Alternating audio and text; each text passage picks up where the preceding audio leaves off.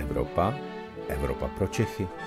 Pravidelný týdenní podcast deníku pro všechny, kteří se chtějí dozvědět něco o dění nejen v Evropské unii. Na úvod krátký přehled zpráv z Evropy. Kvůli maďarskému premiérovi Viktoru Orbánovi se ve čtvrtek schází mimořádný summit Evropské rady, aby schválil 50 miliardovou pomoc Ukrajině. Orbán se tváří, že tentokrát už pomoc nezablokuje. Evropský prezident Charles Michel nebude kandidovat v evropských volbách a zůstane v čele Evropské rady až do konce svého funkčního období na konci roku. Michel se tak rozhodl po kritice, která se na jeho původní rozhodnutí snesla. Předsedkyně Evropské komise Ursula von der Leyenová chystá dialog se zemědělci. Ti začínají protestovat po celé Evropě. Hlavním důvodem jsou klimatické požadavky na jejich produkci.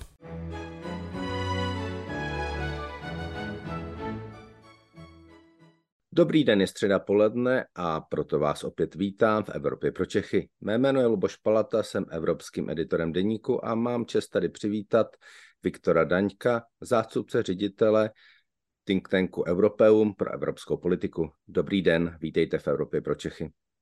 Hezký den, ahoj Luboši. Jestli uh, můžu začít uh, otázkou, která bude mířit rovnou na tělo, jak to vidíš s favoritem českých uh, evropských voleb hnutím ANO? Je to opravdu favorit nebo při tam úvaze, kolik vlastně přijde voličů a jací přijdou voliči, to není zase tak úplně jasné. No, hnutí ano má problém trochu v tom, že typ voličů, na který cílí, je typ voličů, který úplně není nějak hluboce nadšený volbami do Evropského parlamentu. Takže úspěch hnutí ano, myslím si, velmi úzce souvisí s tím, jak dokáže mobilizovat voliče a přesvědčit je, aby vůbec eh, volit přišli. Pokud se to podaří hnutí ano, v tom případě si myslím, že má velmi vysokou šanci ty volby jednoznačně vyhrát. Pokud se voliče mobilizovat nepodaří, pak je otázka, s jakým úspěchem z těch voleb mohou vzejít. Tím hlavním tématem hnutí ANO je zatím migrace. Je to podle tebe opravdu problém, který v tuto chvíli významnou část českých voličů trápí úplně nejvíce z toho, co je obsahem evropské politiky? Myslím si, že ne. Myslím si, že se hnutí ANO snaží inspirovat Eh, jednak tím, jak migrace zafungovala, no, zapůsobila nedávno v zemích jako Nizozemsko, kde skutečně se podařilo mobilizovat voliče, ale eh, Nizozemsko je ve jiné situaci než Česká republika. Myslím si, že tady naopak spíš jakási únava, řekněme, z tématu migrace. Kde to téma možná může rezonovat, tak to je jiný typ migrace. Situace ukrajinských uprchlíků v Česku to nepochybně ale eh, přestože Evropa zažívá teď znovu nárůst čísel na jižních hranicích, tak si nemyslím, že to je úplně to téma, které by nejvíce eh, trápilo Čechy. Spíše bych řekl, že to je jakýsi kalkul, sázka na jistotu. Hnutí ANO si už mnohokrát v minulosti vyzkoušelo, že to funguje, tak doufá, že tomu tak bude i nadále. Je na eh, tom, co zatím předvádí hnutí ANO, něco vůči Evropské unii pozitivního, něco, co by se dalo nazvat pozitivní agendou hnutí ANO v Evropské unii? No, když těžko soudit, protože jsme zatím neviděli úplně ostrou fázi kampaně. Viděli jsme vlastně jen jakési útržky, ze kterých můžeme usuzovat, jak asi ta kampaň bude vypadat a ta je postavená na negaci, což ale není úplně upřímně řečeno překvapivé. Eh, hnutí ano, zase vzhledem k tomu, na jaký typ voličů cílí, eh, tak eh, logicky vyhledává spíše ta negativní témata, proti kterým se může vymezit, ať už je to ta zmíněná migrace v souvislosti s migračním paktem, kde vidíme strašení zase, že jsou tam údajně nějaké povinné kvóty, samozřejmě, že vůbec nejsou. Eh, vidíme negaci ve smyslu vymezení se vůči eh, debatě o případném zrušení právu VETA, což je zase trochu, jako, řekl bych, jistý posun od toho, kde ta debata ve skutečnosti je. A, ale úplně nějakou pozitivní mm, myšlenku jsem tam zatím nenašel, což ale nechci je eh, zbavit možnosti, že třeba ještě s nějakou přijdou, přece opravdu není ještě ta ostrá fáze kampaně.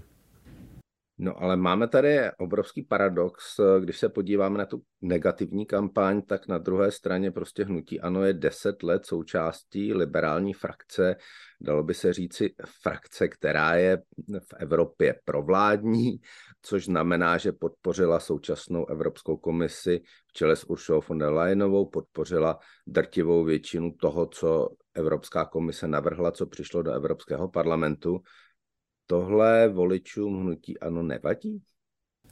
Je to, řekl bych, až komické, protože frakce Obnova Evropy, ve které hnutí ANO, je frakce vyloženě eurofederalistická, která podporuje přenášení pravomocí na úroveň Evropské unie. Co nejrychlejší zrušení práva VETA ve všech oblastech je extrémně protiorbánovská. Je to strana, která podporuje právě třeba migrační pakt. V podstatě bych řekl, že to je naprostá antiteze všeho, co hnutí ano v té evropské oblasti zastává a není žádným tajemstvím, že je to spíše historická anomálie nebo historický omyl, jak se tam hnutí ano ocitlo, zavedl je tam Pavel Telička, který v té době měl naprosto volnou ruku. A kdyby si mm, Andrej Babiš mohl vybrat, tak určitě to je poslední frakce, nad kterou by uvažoval, aby kdyby teď třeba hnutí ano měl někam, někam nasměrovat.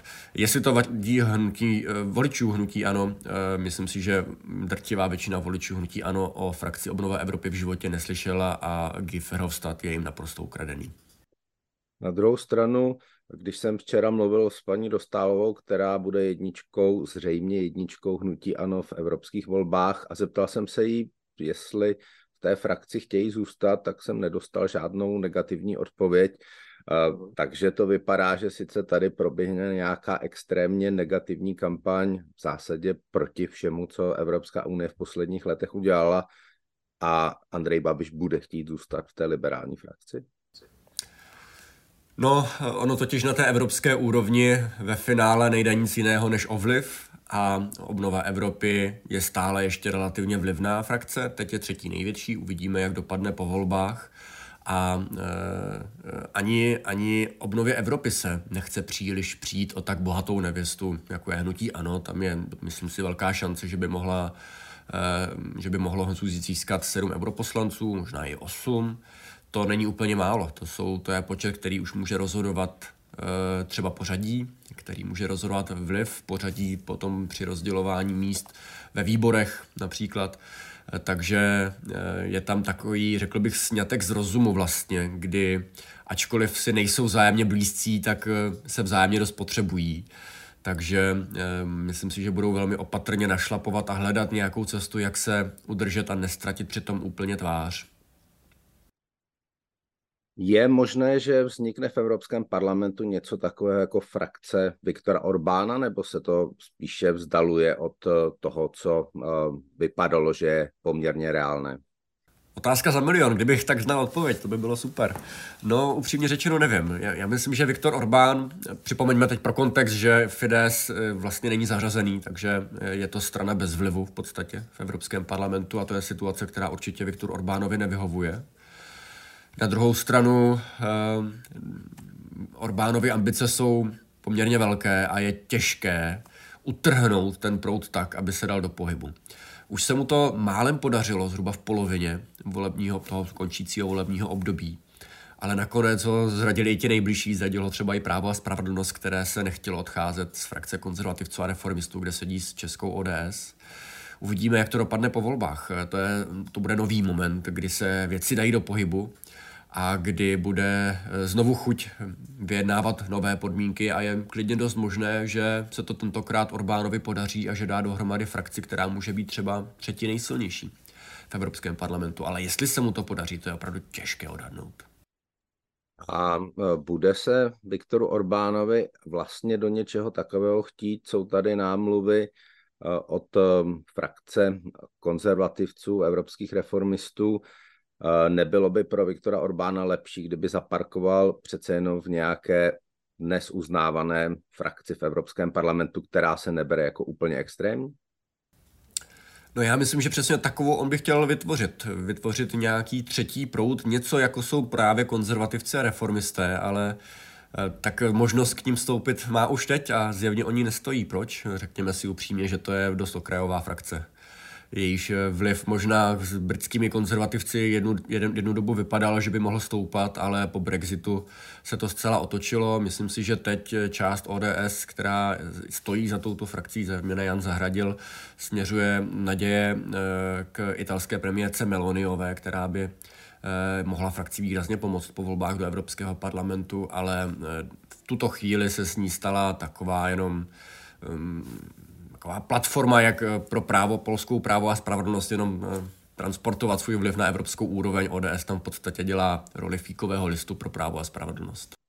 No ale nemůže se po těchto volbách, eh, v kterých se předpokládá posílení těch extrémních proudů stát, že prostě nová Evropská komise bude tuhle frakci potřebovat k tomu, aby dala dohromady tu takzvaně vládní většinu a najednou ty akcie mohou strašně stoupnout. Může, může. Viděli jsme to vlastně, ty to dobře víš, v předchozím eh, volebním období, kdy úplně padlo to, co platilo dříve, že stačí, když se dohodnou ty dvě, ty dvě největší frakce a většina na světě. Dokonce nestačily ani tři největší frakce a Ursula von der Leyenová musela, musela hledat pomoc jinde. Hledala ji u krajní pravice v Itálii a hledala ji právě u práva a spravedlnosti v Polsku. Bez nich by se nikdy předsedkyní Evropské komise nestala, protože by tu většinu neměla je dost možné, že se bude podobná situace opakovat. Byť tedy, když teď se díváme na odhady, jak by mohly volby do Evropského parlamentu dopadnout, tak možná, že by tam přece jenom mohla být poměrně eh, jasná většina těch tří největších, ale uvidíme, no, je opravdu, myslím, eh, jako reálná situace nebo reálná možnost, že ta krajní pravice posílí natolik, že Ursula von der Leyenová bude znovu nucená hledat i, i v těchto vodách podporu, aby, aby mohla zůstat eh, eurokomisařkou druhé volební období.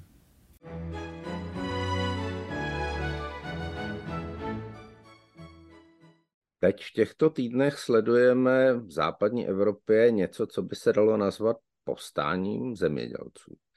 Je možné, že něco takového dojde i do České republiky a má to, mají ty protesty zemědělců v různých evropských zemích nějaké pojítko, něco, co by se dalo nazvat důvodem těch protestů a budou ho mít i ti čeští? No, zemědělství upřímně řečeno není oblast, ve které bych si troufl eh, na nějaké velké soudy, ale tak, jak to sleduju, tak eh, zatím to na mě působí spíše tady lokálním dojmem. Nevím, jaký z toho máš dojem ty, ale eh, zemědělství je dost, alespoň jak já jsem poznal země, jako je Belgie nebo Nizozemsko, tak tam je dost v jiné pozici než třeba v Česku kde no, jsou ty, ti velcí hráči. Máš a... pravdu, ale teď už to je to takové, že protestuje Francie, protestují zemědělci v Německu, protestují zemědělci v Belgii, výrazně protesty nebo nespokojenost e, zemědělců ovlivnila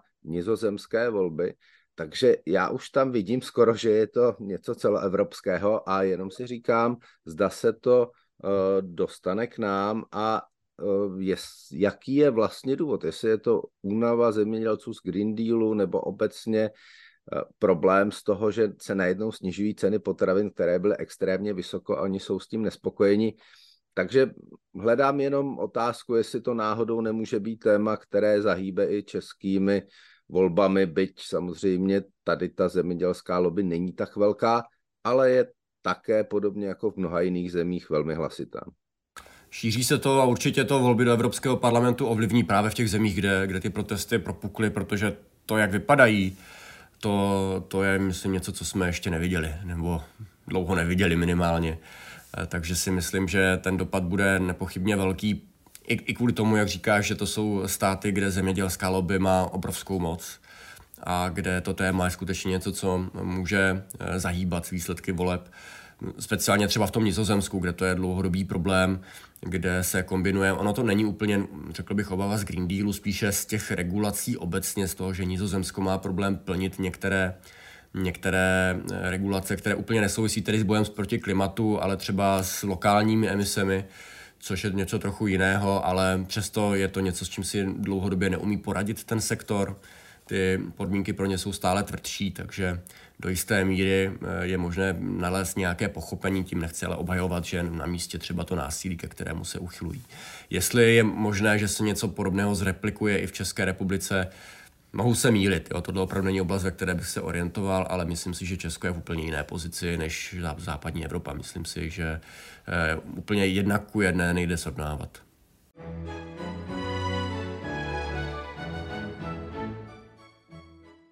Pokud se vrátíme zpátky do České republiky úplně, eh, máme tady největšího soupeře hnutí ANO a to je koalice spolu. Jak zatím vidíš to, jak vystupuje a má podle tebe šanci hnutí ANO při nějaké relativně malé voličské účasti ohrozit?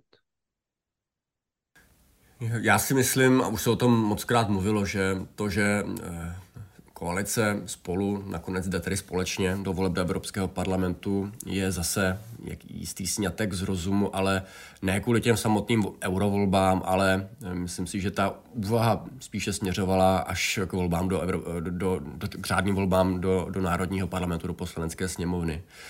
Protože eh, se dá očekávat, že Andrej Babiš bude v eurovolbách znovu se snažit ty mob- voliče mobilizovat spíše na no- národní témata, než na ta evropská, o kterých jsme mluvili, bude se snažit vytvářet další nějaké referendum o vládě.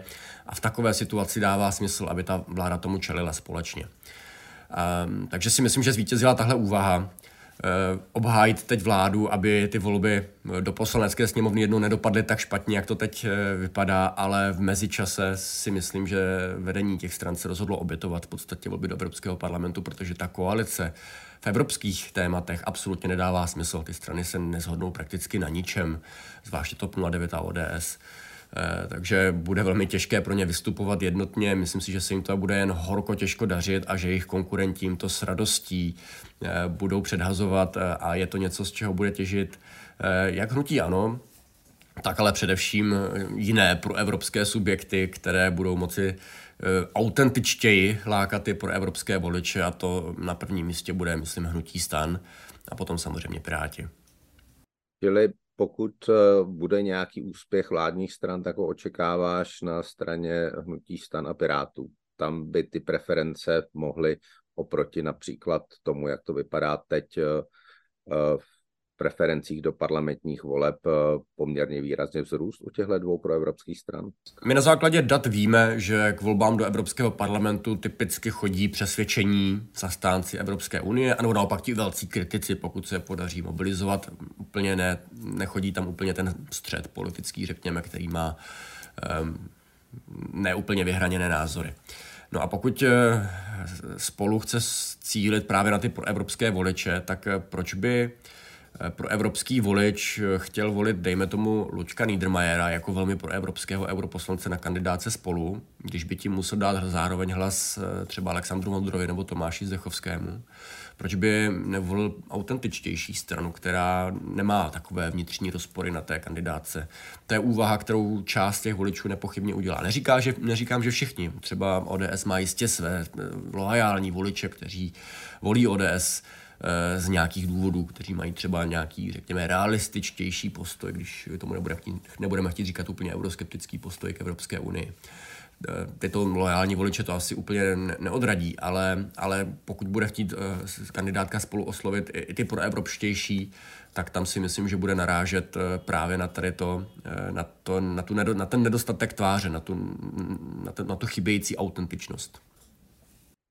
Když jsme u té autentičnosti, hnutí ANO je hnutím jednoho muže a v podstatě tím, kdo za hnutí ANO mluví, vystupuje, je tím, kdo je opravdu vidět úplně všude, je Andrej Babiš. Chápou voliči hnutí ANO, že Andrej Babiš do Evropského parlamentu nekandiduje?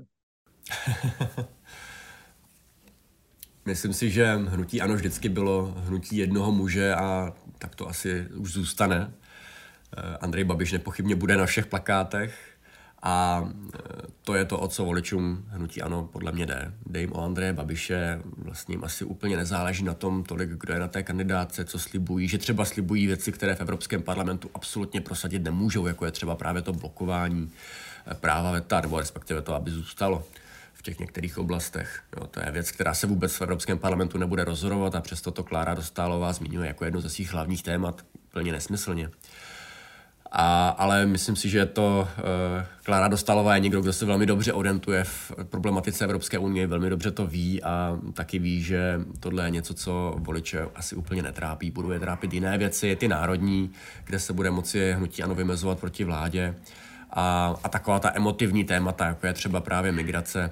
A to, jestli jako reálně ti europoslanci budou mít vliv nebo nebudou, to je, myslím, naprosto okrajové pro voliče.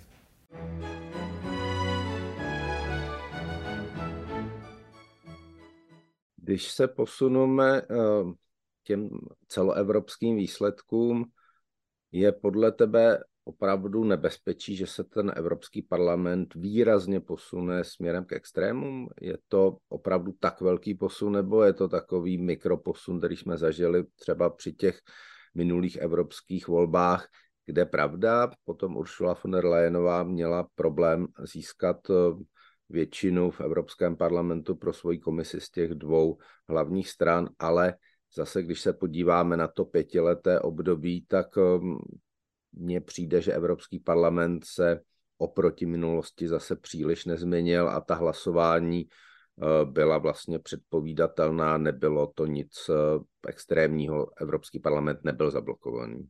Jo, v zásadě s tebou souhlasím, byť si myslím, že nastalo pár okamžiků, které byly trochu dramatičtější, třeba v oblasti právě Green Dealu. E, viděli jsme, že i, i ta klíčová legislativa, třeba i auta se splavacími motory, tak eh, v jednu chvíli to vypadalo, že to není vůbec jisté, třeba jestli projdou. Ale to je spíš důsledek nějakých vnitřních posunů, řekl bych, hlavně uvnitř Evropské lidové strany, která Eh, dřív bývala zelenější, teď to znamená, že vlastně eh, nešlo o to, že by se měnily frakce, ale měnily se názory Evropské lidové strany, která se vlastně z té velmi prozelené strany postupem stávala eh, stranou, Já tomu říkám bledě zelená. Věcem velmi kritickou a někdy to trochu vypadalo, že to jsou skoro ti reformisté a konzervativci, čili Česká ODS. Občas jo. No, takže nějaký dramatický momenty tam nastaly, to se možná bude opakovat teď v příštím období, ale já bych to neviděl tak dramaticky. Já vidím spoustu komentářů, které jsou téměř až apokalyptické ale to, že posiluje krajní pravice, to není žádná novinka. Dobře víš, že to je trend, který v Evropě sledujeme už mnoho let, už se několikrát dokonce krajní pravice dostala do vlády a taky se vlastně nic dramatického nestalo. Jo. Ty země nevystoupily, jako Rakousko třeba nevystoupily, nebo Itálie z Evropské unie, neblokovali nějak nekonstruktivně jakákoliv jednání, naopak jo. nakonec se vlastně dost normalizovali, což v některých případech je pak eh, odstavilo od vlivu, protože se ukázalo, že vlastně nejsou tak radikální, jak se tvářili eh, v předvolební kampani. Ale eh, to, že se v Evropském parlamentu bude posilovat krajní pravice, každodenní chod toho parlamentu to, myslím, nějak dramaticky nepoznamená. Pokud bude platit to, co platilo do posud, že kraj, s krajní pravicí se nemluví a nebere se do funkcí, pak eh, jediné, co se může stát, že bude třeba složitější najít tu většinu, jak jsme o tom mluvili na začátku. Může být složitější třeba při obsazování výboru hledat ty většiny, ale potom, když už bude eh, debata v těch následujících letech o konkrétních legislativách, tak Tady se to často velmi ztrácí nebo stírá ty rozdíly mezi frakcemi. E, I uvnitř frakcí jsou názorové rozdíly a může se stát velmi snadno, že přestože někdo je zařazen do krajně pravicové frakce, tak bude třeba konstruktivně v některých oblastech spolupracovat s těmi mainstreamovějšími stranami. To je něco, co by nebylo na, nijak bezprecedentní, to se děje naprosto běžně. Kde si myslím, že e, je opravdu na pozoru sledovat ten nástup krajní pravice, tak to je spíš ten vstup do vlády, pokud by právě teď v situaci války na kontinentu, kdy se začíná možná trochu drolit jednota, pokud jde o podporu Ukrajiny a postup proti Rusku, tak by nebylo asi úplně šťastné, kdyby takových Orbánů za tím jednacím stolem na Evropské radě začalo přibývat.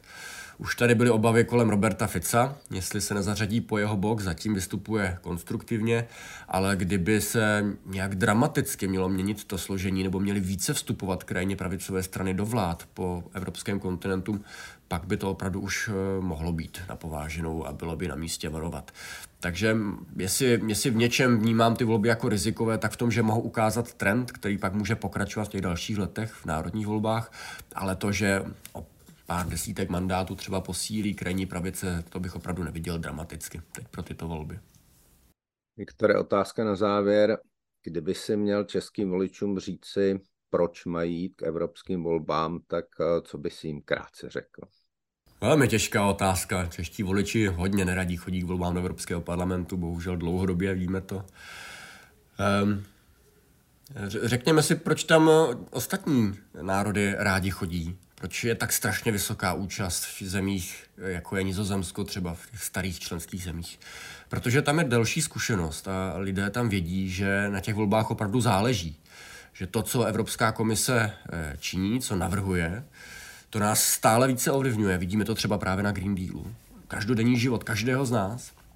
Ale není to něco, co vznikne v hlavách nějakých mýtických byrokratů, jak jsme si tady mnoho let namlouvali, ale je to, je to něco, co je přímým odrazem těch voleb, toho, jaká témata e, se nejvíce diskutovala v těch zemích, Eh, to, že byl takový tlak na Green Deal, byl jasný důsledek toho, že to bylo obrovské téma v zemích na sever a na západ od nás. Tam to ty volby naprosto rozhodovalo, tak Evropská komise logicky chtěla na to zareagovat a říct těm voličům, kteří chtěli co nejpřísnější akci, tak my tady něco děláme. Jo, to, že u nás vypadaly ty volby v tu chvíli jinak a pasivně, no tak pak se nemůžeme divit, že v úzovkách bez nás na jednou Evropská komise tlačí, řekněme, z českého pohledu Green Deal, ale bylo to důsledkem toho, jak eh, dopadly volby, takže Záleží i na českém hlasu. Český hlas není úplně malý, jsme v první třetině zemí co do velikosti, takže vliv českých europoslanců, a vidíme to na žebříčcích, není malý. Naopak, čeští europoslanci mnohokrát prokázali, že umí být velmi vlivní. No a je na nás ale, abychom to využili, abychom opravdu se bavili o těch věcech, abychom přemýšleli nad evropskými tématy, abychom nenaskakovali na to, co nám říkají populisté, že na tom vlastně tolik nezáleží, ale více o té národní témata. Není to pravda. A e, využijeme ten vliv, který máme, k tomu, abychom ho opravdu uplatňovali. Viktorem, díky moc eh, za to, že jsi byl hostem Evropy pro Čechy a budu se těšit brzy na viděnou a naslyšenou. Hezký den. Moc děkuji na pozvání. Hezký den.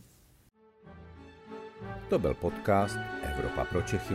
Příští díl poslouchejte opět ve středu ve 12 hodin. Naslyšenou se s vámi těší váš Luboš Palata.